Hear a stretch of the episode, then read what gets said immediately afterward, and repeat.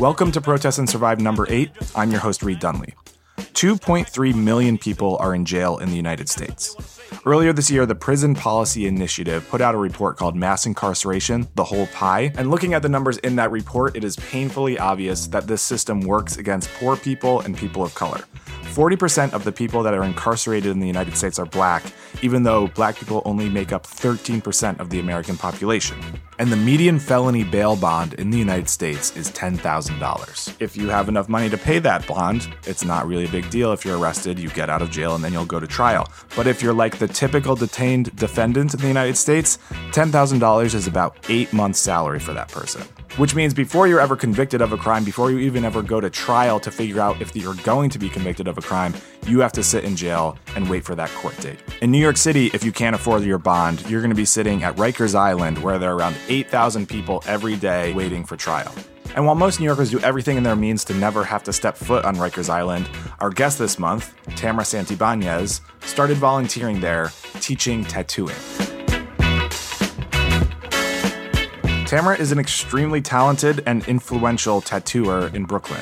What I think makes her work really interesting is that she works in a style that was really developed in prisons. She does black and gray West Coast Chicanx style tattoos. That whole style was developed in California jails in the 70s, but she also does a really new twist on it where she incorporates the aesthetic of the punk scene that she came up in, incorporating leather and studs. When I look at Tamara's work, I can tell that it's paying homage to a very specific scene while also putting her own narrative and her own life into her work. Tamara does other types of visual art as well. She also does DIY publishing with a press called Discipline Press that she puts out. I think one of the things that makes Tamara's work notable is she's drawing on an influence that came out of prisons and she's actually going back into prisons and working with people who were in prisons and redefining that work and just like makes this really cyclical conversation in her art that can only really be made by her because it's so much informed by her personal narrative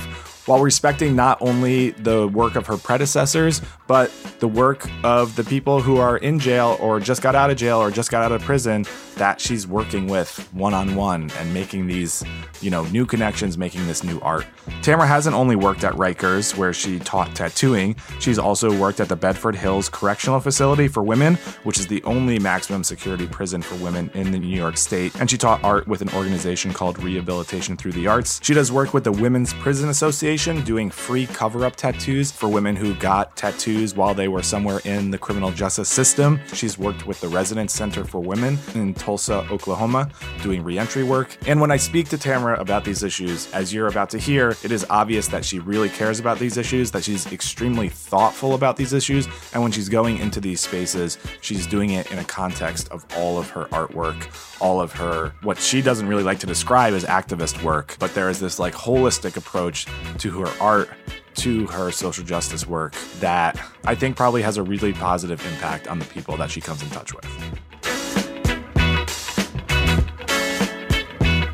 While we were doing this interview, we kind of remembered that the first time me and Tamara met was in the pit at a choking victim concert, which is this, you know, over the top ska punk anarchist squatter band from New York City. We met at a free show in Tompkins Square Park when we were both freshmen in college through a mutual friend. I've come to find through my involvement in the punk scene that there's a lot of different ways that you can engage in that punk scene, and there's a lot of ways that you can go out into the rest of the world and sort of take the lessons that you've learned in that scene and reincorporate that into different scenarios. And you just see this happen in so many different ways to actually meet somebody who's out there and taking the skills and the worldview that she's learned in that scene and actually just helping other people through that work is really refreshing.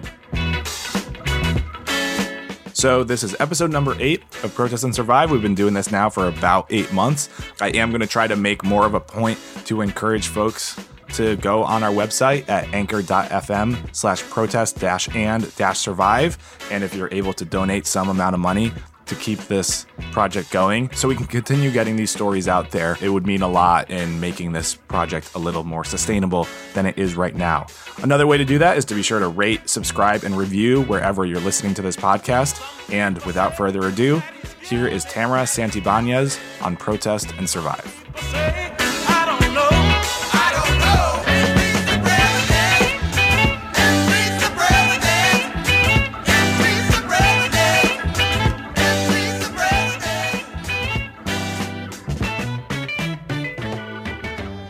My name is Tamara Santibanez, and I am a multidisciplinary artist. I have, I have a visual art practice. I also am a tattoo artist.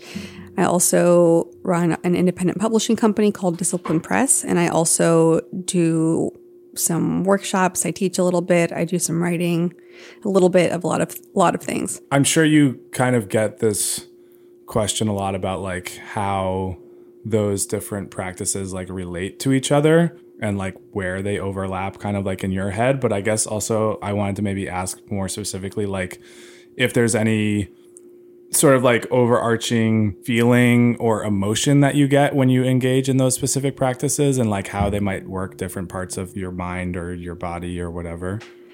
That's a great question and i don't think i've ever been asked quite that question in that way so that's nice to think about. I think that at the root of everything that I do is people and storytelling and history in some way or another. Um, I, I'm really interested in community building. I'm really interested in archival work in one way or another. I'm interested in overlapping identities, and I'm interested in the concept of the self and how we express our own concept of self and how we read that in other people. And so I think that all of those ideas are floating in and around and through all of the work that I do in one way or another. Do you remember um, the first time that you made a piece of art? It was definitely when I was really young. I drew a lot as a kid. I made a lot of drawings. I remember, you know, even in kindergarten, doing a lot of drawings of mermaids and Disney princesses and things like that. Um, Which was your favorite? Uh, I think I liked the mermaids. I'm not sure why, but was it the Little Mermaid or was it just mermaids in mm, general? The, probably the Little Mermaid. I don't know where else I was seeing mermaids at the time, but uh, yeah, I always drew since I was a, a, little kid, and the subject matter changed all the time, obviously as yeah. I got older. But now we talking like uh, crayons, colored pencils, pens? Definitely crayons. Though I remember when I was really young, my dad, I had to have been younger than eight for sure. Um, because that was when my dad wasn't in the house anymore. But I, for some reason, he bought me oil paints, like oil paints and canvases. And so I remember painting with oil paints as a really young kid. And I don't know why my parent thought that that was a good medium to introduce me to.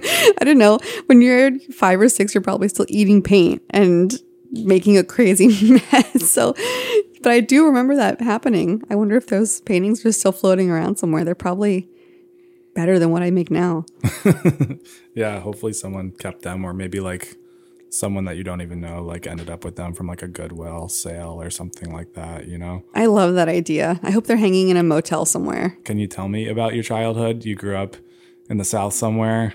Yeah, and- yeah. I grew up in Georgia. Yeah.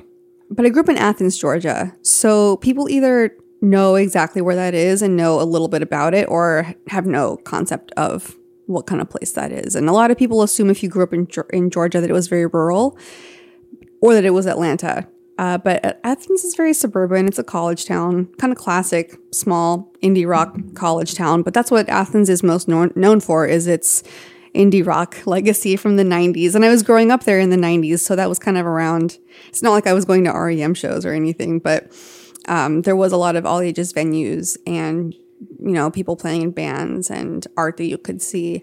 And so I feel pretty lucky to have grown up somewhere that had that kind of stuff going on. And it's not like I was cult- so culturally isolated or in the middle of nowhere. Um, it definitely had its downsides. There's a lot of things I did not like about growing up there. But I left when I was really young. I left, um, I had just turned 17 and I moved to Savannah to go to school for a year. And then I moved to New York when I was 18. Cool. And you did have the band American Cheeseburger. Yes. Wow.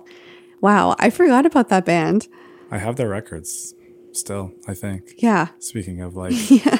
outdated technology that's sitting around your house. Um, what was your family like and what was your community like when you were a kid? well, I'm not. I'm gonna try not to overshare like crazy because I've been in this deep therapy journey right now. So I'm gonna try not to go too crazy. But So we could just talk about your family. And oh, then- we could talk about it for the next season of your of your podcast. But um, so my my parents, my dad is American. He's a white a white guy, and my mom is Mexican. Her family's Mexican and Guatemalan. Um, she moved here from Mexico when she married my dad, and so what part of Mexico? um, from Guadalajara. So my dad's family's from Oregon. I was actually born in Eugene, Oregon. Nice. And- which is which is funny because it's another sort of like college town with kind of radical uh, undercurrents there too. I mean, I, as far as I know, Eugene is sort of considered the home of like green anarchism and that kind of like um, that kind of deep ecology school of thought. Yeah, they're supposed to have a great um, state fair. Also, Yeah, I believe that. Oregon. I went back there one time for a family reunion and I snuck out of my hotel room and went and met up with two of my crust punk friends who happened to be living there and they had dumpstered these five gallon drums of really quality almond butter. It's it seems like it's a dumpster diving paradise. They had all this really expensive organic fair trade chocolate bars and almond butter and all these things that were so good to eat that they had gotten out of the trash. And they took me to some Burning Man party where people were fire spinning and I stayed out all night and then I was walking back to the hotel to try to meet my family before they all woke up, and my uncle totally busted me having not slept. but I tried to lie and say I was going to find a coffee, and he's like, "Sure." Yeah, But yeah, so you know, I was born in in, in Oregon, and then my family moved to Georgia when I was three, so I was really young. And my family, you know, we had no real familial roots. And mostly, it was because my dad was a college professor, so we kind of we ended up there, and then he ended up moving a couple other places that had colleges there, and then, um, yeah. So I lived in Athens from when I was three, and and then were you just with your mom for most of your childhood? Your your dad moved somewhere else. Yeah, my parents split when I was really young. So then grew up with my mom. I have a younger brother and sister. And uh, it was very much a, you know, kind of parentified older child, you know, off- offspring of an immigrant kind of situation where I was like the baby mom and took care of my brother and sister. My mom was working all the time. What did she do?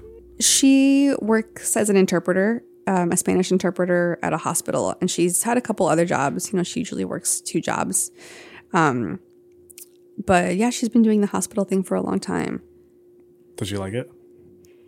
I think she does like it. I think it seems to be really significant work to me. I think there's probably like in any institution a lot of bureaucracy that she has to deal with. Um, but I think her work is probably more important now than it was even initially because the Latinx population in Georgia has grown really tremendously since I lived there.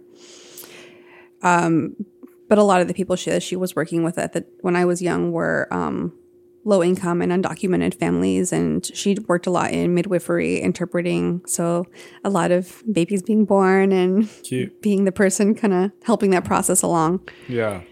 I had listened to an interview with you on a podcast that I really like called uh, Life Harvester Radio. yeah. Oh, think I love Colin so much. I love Colin so much too. And I love your guys' interview. And one thing, I mean, there were a lot of things about that interview that I remember, but one of which was I remember you saying that you often kind of have like a thing that you're thinking about all week and kind of like talking about that one thing with the people that you're giving tattoos with or the friends that you might run in on the street but there's kind of this like one thing that you're kind of like going through your head and working it out with the people that you come in contact with Yes. what's in your head this week Oh, okay. That's a great question because there's definitely two concrete ones. Um, the first is thinking about what it means to be successful. So I was talking with a friend of mine who is an artist and she had just had this solo exhi- exhibition. And I made a point to text her and say, Congratulations, I hope it's going well. And then to text her afterwards to ask how it had been. And she told me, Honestly, I don't think I want to do another one. I don't like having solo exhibitions. I would rather be part of a group. I don't like the focus being on me and I think I'm just not going to do it anymore.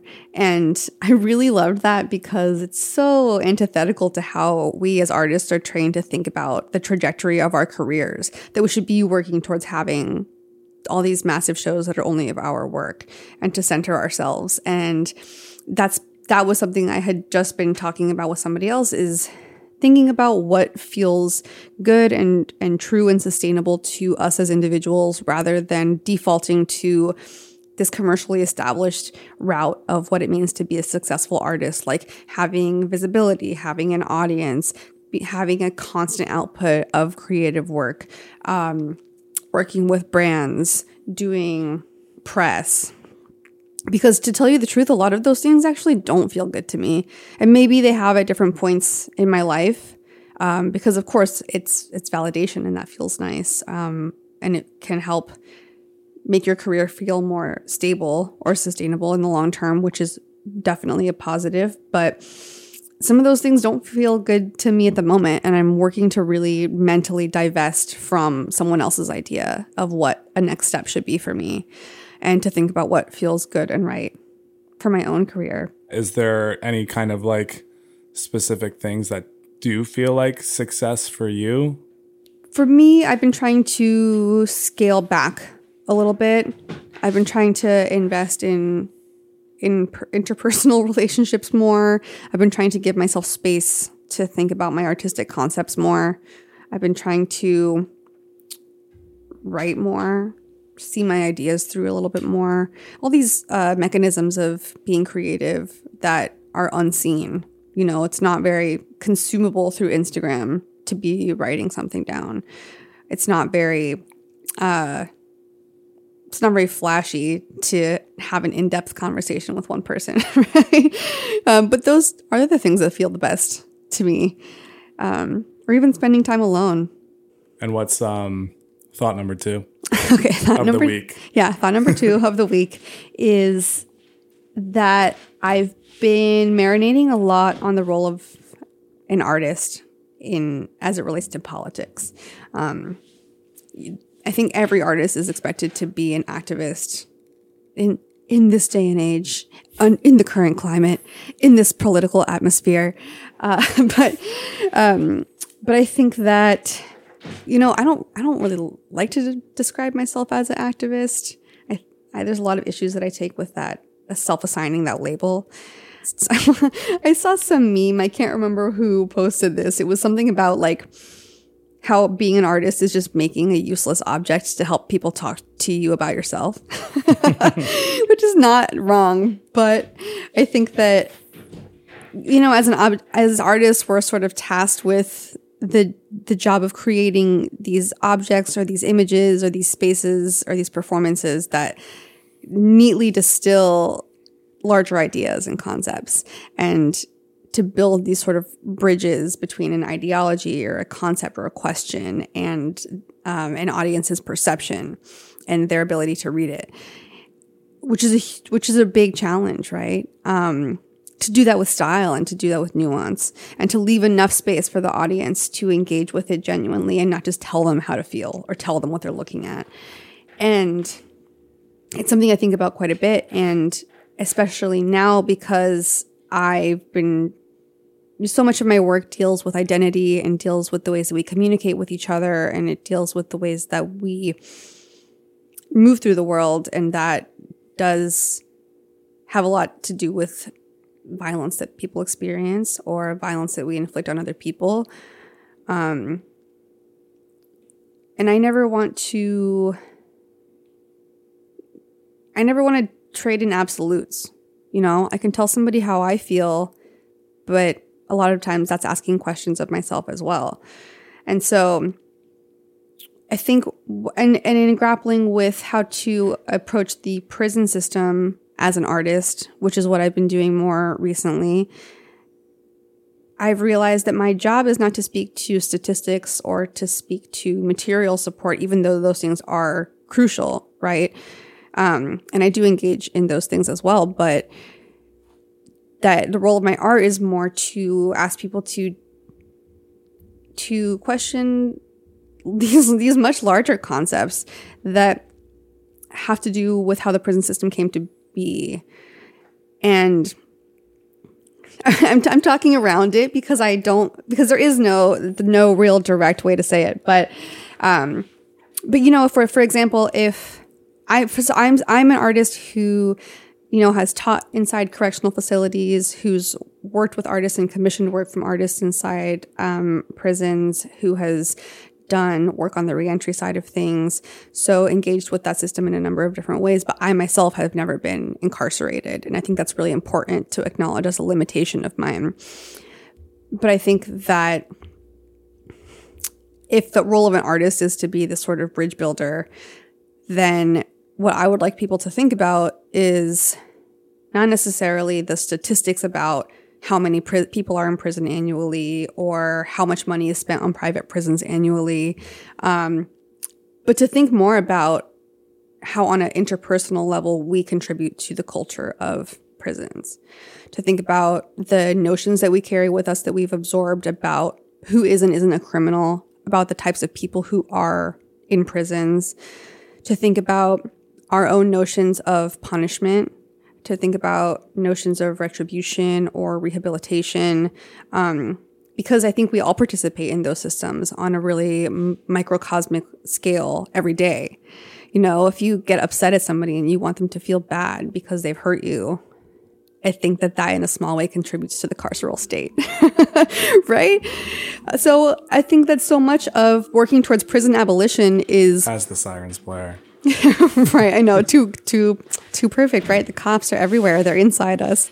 um, but this is what I mean, right? Like speaking of cops, I see so I you know, being a part of subcultural communities for as long as I have, I see so much impulse towards self-policing that is inherent in the way that we form community. And that's something I really want to challenge people to move away from or to even take notice of in themselves and, the, and these are all very, very murky con- concepts, right? It's like thinking about ideas of good versus evil, right? Good people versus bad people, people doing the right thing versus people doing the wrong thing. Um, I recently did a project in Tulsa with um, Atomic Culture at the Tulsa Artist Fellowship, where I was doing uh, free cover up tattoos for women who had been previously incarcerated and recording some oral history from them about their tattoos and how they got them and what being tattooed means to them, which is something that I'm really interested in. And uh, I had to do a, a, presentation at the end to the fellowship about about it, and someone was asking me, I don't know, the emotional or the the mental process of working with people who I know have committed violent acts. Um,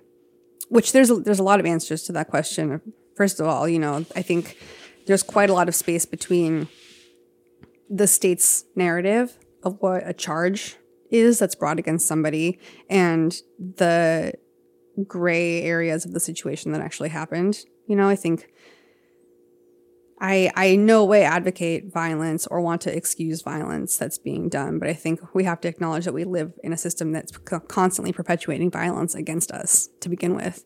And you know, when you think about, I mean, the the extremes that people grasp at when they ask those questions are things like murder, a murder charge, for example. So then you think, well, what if, um, okay, so what if somebody murdered someone in self defense? You know, what if it was a woman murdering her abuser? What if it was, um, you know, what if you knew that the person who's in prison currently on a murder charge didn't commit that crime?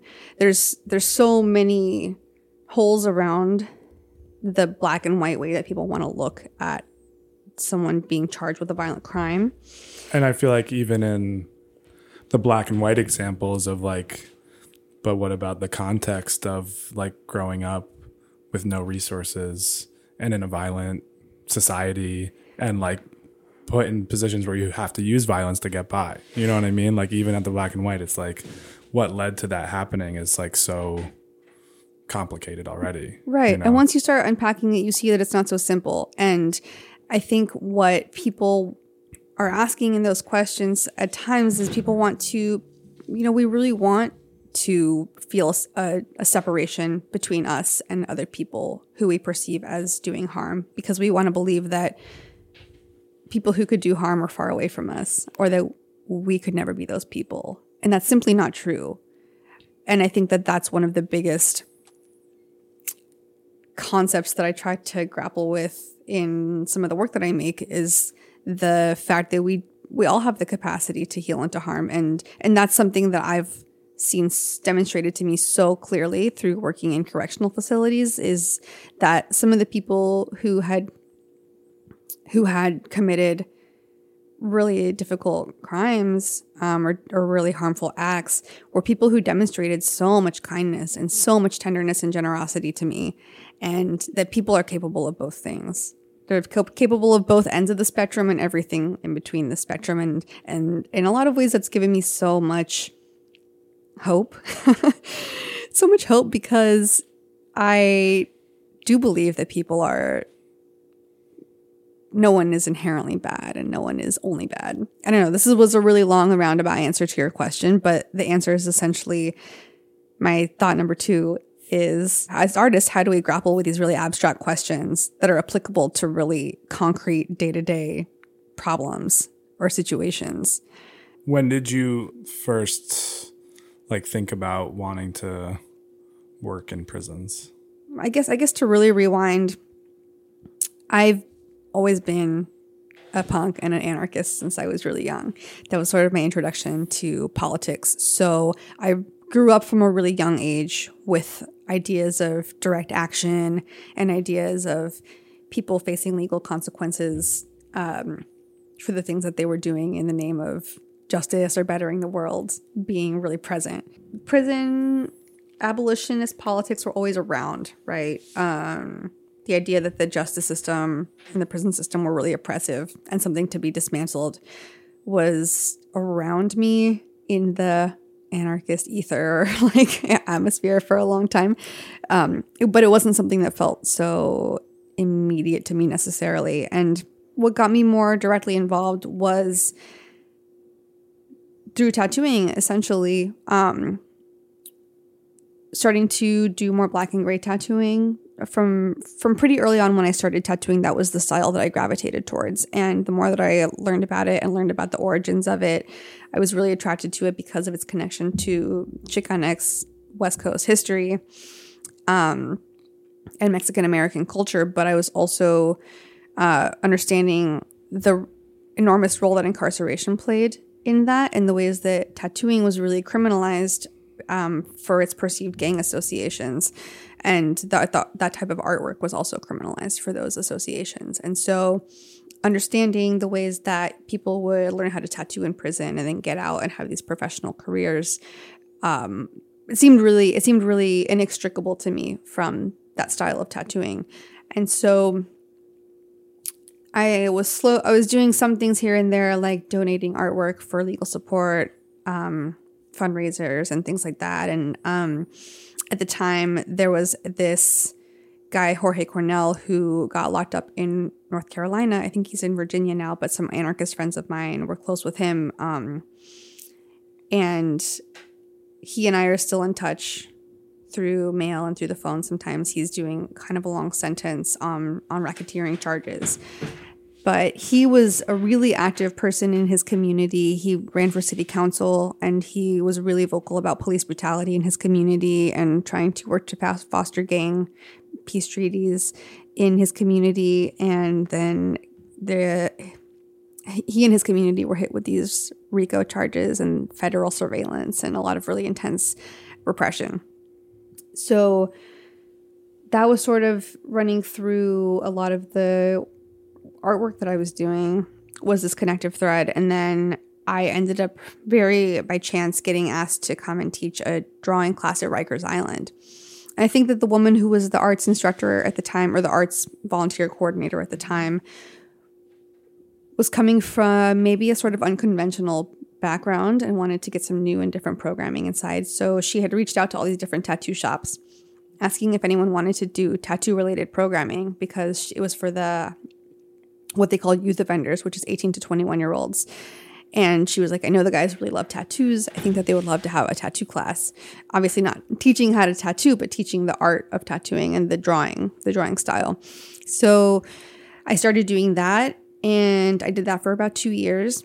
And from there, getting more involved, um, I did a stationary project for Discipline Press of work from artists who were incarcerated and I've taught at Bedford Hills Correctional Facility um, more recently I've been doing more stuff on more on the reentry side because I'm really interested in the intersection of tattooing and criminality, like in air quotes, you know, um, the ideas of tattooing being perceived as criminal or tattooing being stigmatized differently on people who have done time versus people who haven't.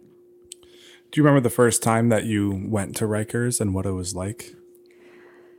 I do. I remember going in and you know again returning briefly to this idea of like the artist and what your role is right? I think there's also this idea of bearing witness um, because so many people who i know have not had to go to rikers island. I haven't had to go to rikers island to serve time there but i've worked there. And so people are always asking what it's like. And Rikers, I think, is also this specter in New York's imagination for very legitimate reasons. It's a very toxic site. It's um, really notoriously violent. There's a lot of uh, human rights abuses that happen there. There's no air conditioning in the summertime. It's it's pretty it's pretty wretched, and there's so much activism going on right now to close Rikers Island, which is something that they've been trying to do for a long time. Um, which is pretty. I mean, I know that the city has committed to closing it, but it seems to be stalled from what I understand. And, um, but anyway, so so what I mean to say is that going into Rikers, even as somebody who grew up like really anarchist, I was really struck by how much, despite holding those political views, I had internalized stereotypes around what Rikers Island would be like. And so going in and meeting my students, I mean, Rikers felt like a high school to me. And I don't know if that says more about the state of the school to prison pipeline or about Rikers specifically or about my high school specifically, but I was hit with this sort of nostalgic wave of like, whoa, this really feels like what my high school felt like to be in. And that was really striking. But it also was really there's this really um sort of disconcerting contradictory energy there. I don't know, it can feel almost deserted and feel have sort of a mundane energy to it, this sort of like mind numbing, like boredom. There's like nothing stimulating there whatsoever. But then of course there is like terrible violence that happens there. Um and so this that's sort of like dichotomy of like extreme boredom with also like a lot of harm that happens there is really strange. Um because there is just like so much systematic bullshit, like a lot of waiting, sitting around, like having to be escorted, just like time kind of slips away from you, being turned away, something being on lockdown, so you're just sitting and waiting with nothing to do. Um, people just killing time, you know, literally. And so, um, so that was really striking to me over the times that I went there. I noticed a lot about how quickly I was acclimating to the things that were there and sort of stopped noticing things after a while. Um, so one of my coworkers went and taught with me for a while, and he was noticing all these things when he started going, and I was like, "Oh yeah, yeah, I guess that is crazy," or "Yeah, I guess that is really strange that that is that way." And I had stop noticing it really quickly. I mean, of course, the culture is really deeply invested in maintaining stereotypes about who is incarcerated because that makes it easier for those people to disappear behind prison walls and not be supported and not be thought about and not be fought for and not be given resources once they get out. But the truth is that it's all kinds of people, you know, people's aunts, my friends, loved ones, people's moms, like your younger brother. And that is something that the the prison system is deeply invested in erasing from people when they go in. And I think that that's why it's so important to maintain that. Even if you're somebody who doesn't personally know someone who's currently incarcerated, you definitely know somebody who has been incarcerated and they might not be talking to you about it because of the deep stigma that exists but this statistically so many people have spent some time in some kind of correctional facility and it's really important to acknowledge that that doesn't define a person that doesn't tell you anything about their character or who they are today. Um, and I've heard a lot of people articulate that, um, you know, what sent them to what sent them to prison was a really one of the worst parts of their life or a part that they don't want to revisit. And that and how painful it is to be judged for the rest of your life by the worst moment of your life. Sometimes something you did when you were a teenager in your early 20s and if you're talking to somebody who's in their 40s that's a really that's a really impossible standard to be held to. Was it um tattoo drawing at Bedford Hills also? No, it wasn't. So that was with, um, it was through Rehabilitation Through the Arts, who is an organization that does um, programming, I think, in, in five different facilities around New York. And they do a lot of, they're very well known for their theater programming. They do theater, dance, visual arts. And so this was just a visual arts class that I was co teaching with another educator from New York. What sort of stuff were people making there? we were doing, you know, we did sketching, like figure drawing, figure drawing, um, some watercolor, some pastels, too. So a little more materials too, because at Rikers we could only really have colored pencils, printer paper, um, golf pencils. Who did you meet through this work? Anyone that you kind of, I don't know, stood out to you in terms of having a really, you know, interesting personality or someone that you stayed in touch with or someone that you were inspired by? There's one there's one woman who I met at who who was a student in the class at Bedford Hills who has a really interesting story. And so her name's Judy and she I could tell she was a much older woman woman and I could tell that she had been locked up for a really long time. She kept alluding to the fact that she had been there forever basically. And she was such a cool student, so enthusiastic about art and she also trained dogs. They have a dog training program there, so she would bring the dog to class sometimes. And then I found out um, from a mutual from from another educator there that Judy was part of the Weather Underground, and that Judy had been involved in an armor. She was, I think, the driver for an armored truck robbery where someone ended up being killed, and she she was really notorious because at the time she represented herself in court and she basically said that she didn't acknowledge the um, legitimacy of the this fascist imperialist court and that the I don't know that everyone there was like a bunch of fascist dogs or something like that and that she didn't regret what she did because revolutionary violence is sometimes necessary. But really fascinating to meet this woman however many years later, I don't know, 30, 40 years later, maybe more than that actually. And I would love to ask her questions about that time of her life and see what she has to say about it now. But she's an incredible woman. She's done so much work on the inside and she started the dog training pro- program actually. Amazing. Um, yeah, I've I've come across different former members of the Weather Underground in different places in my life throughout the years, and I always find that whole thing to be super interesting. When I was like in high school, I was like, oh yeah, that's what that's what's up. You know what I mean? But like not really seeing something like that ever exist in like our time politically that I can like think of in America. Yeah, I um, guess I wonder I remember watching that documentary and really wondering what the Panthers thought about the Weather Underground and thinking about it made me really wonder what um, the Black and Brown liberation movements of the time thought about these sort of radical white allies. Totally. I would like to know that. I think there's value in. I mean, I absolutely think there's value in white people absorbing risk. But I don't know how much of that blowback negatively affected the other movements. Right. Because I think, like, at least theoretically, that was a big point of it. Like, white people have to do something.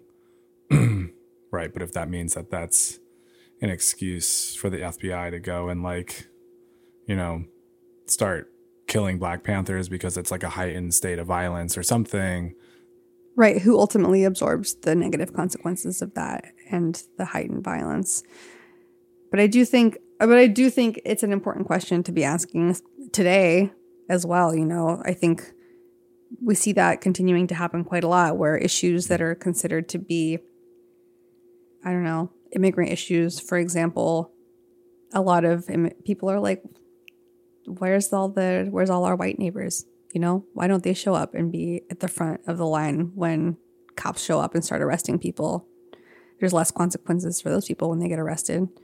And when and when they do, it's usually a pretty beautiful thing, you know, like there was um it was around like Nashville a couple months ago Mm-hmm. and they were and and ICE was trying to had like pulled over was trying to get um like a father and son out of their van and like all of the neighbors kind of like who were I saw that. white Yeah. but also different backgrounds kind of like came over and were like don't get out of the van like you don't have to listen to them they're going to detain you blah blah blah and ended up like actually like forming like a, like a human chain around the van and to their front door so they could like get from the van back into their house after like a three hour standoff with ice or something like that. I could see that. That was really amazing.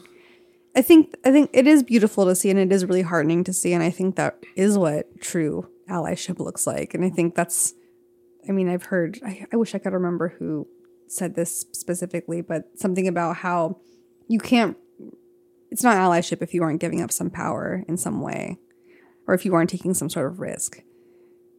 totally or at the very least like using that power for the benefit of other people right and that something. and that i think is is goes back to what i feel about visibility as an artist. I think there's this idea that we should all strive to have this platform. This is like a word that gets thrown around so often now this platform right platform for your work platform for your ideas platform for your thoughts.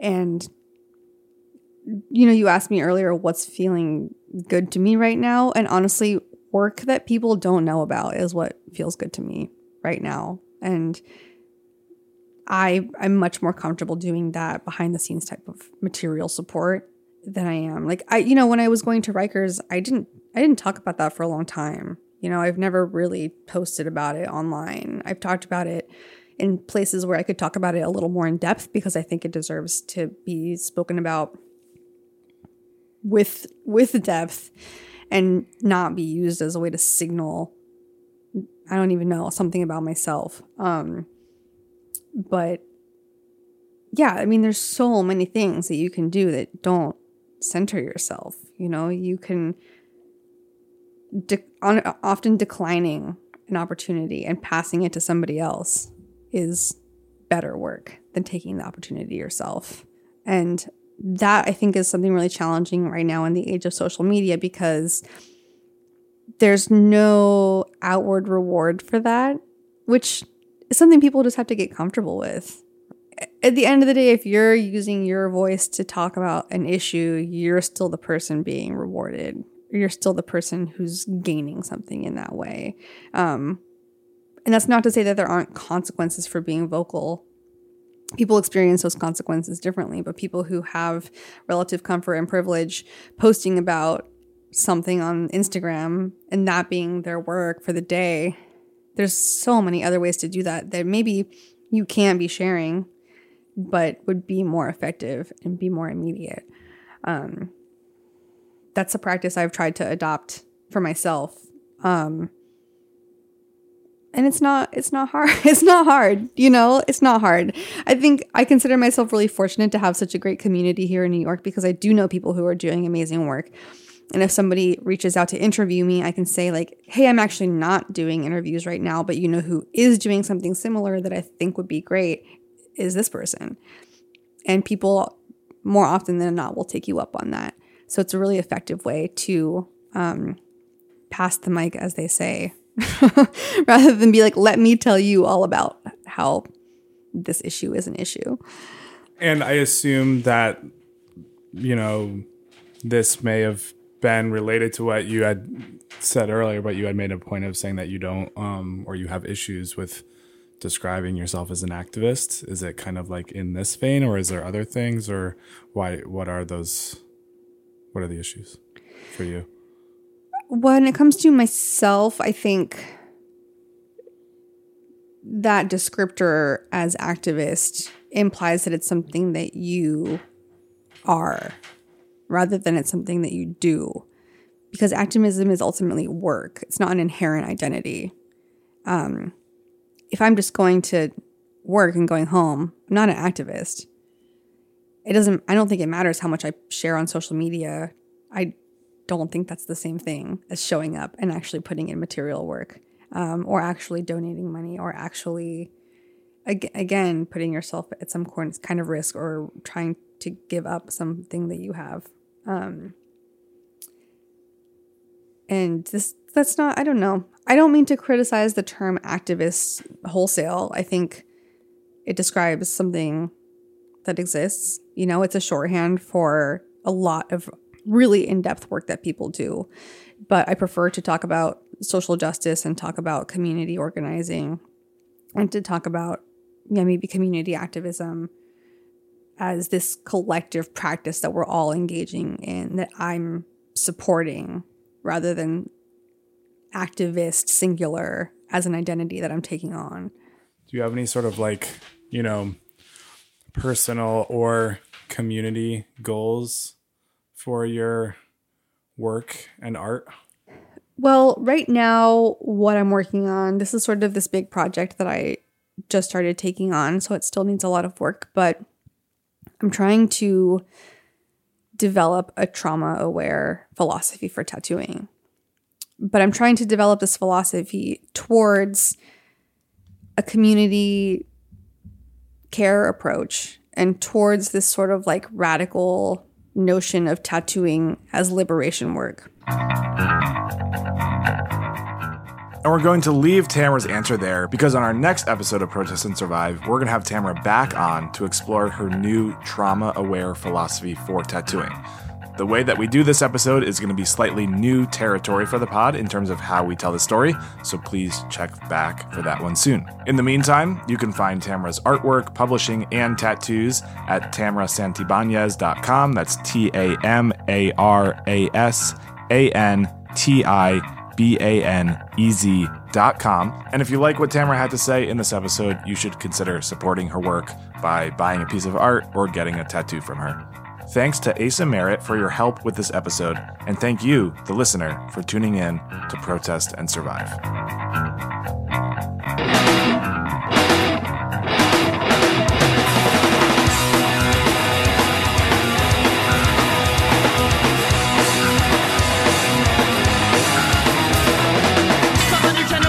simulation Help me to reset my life and raise my expectations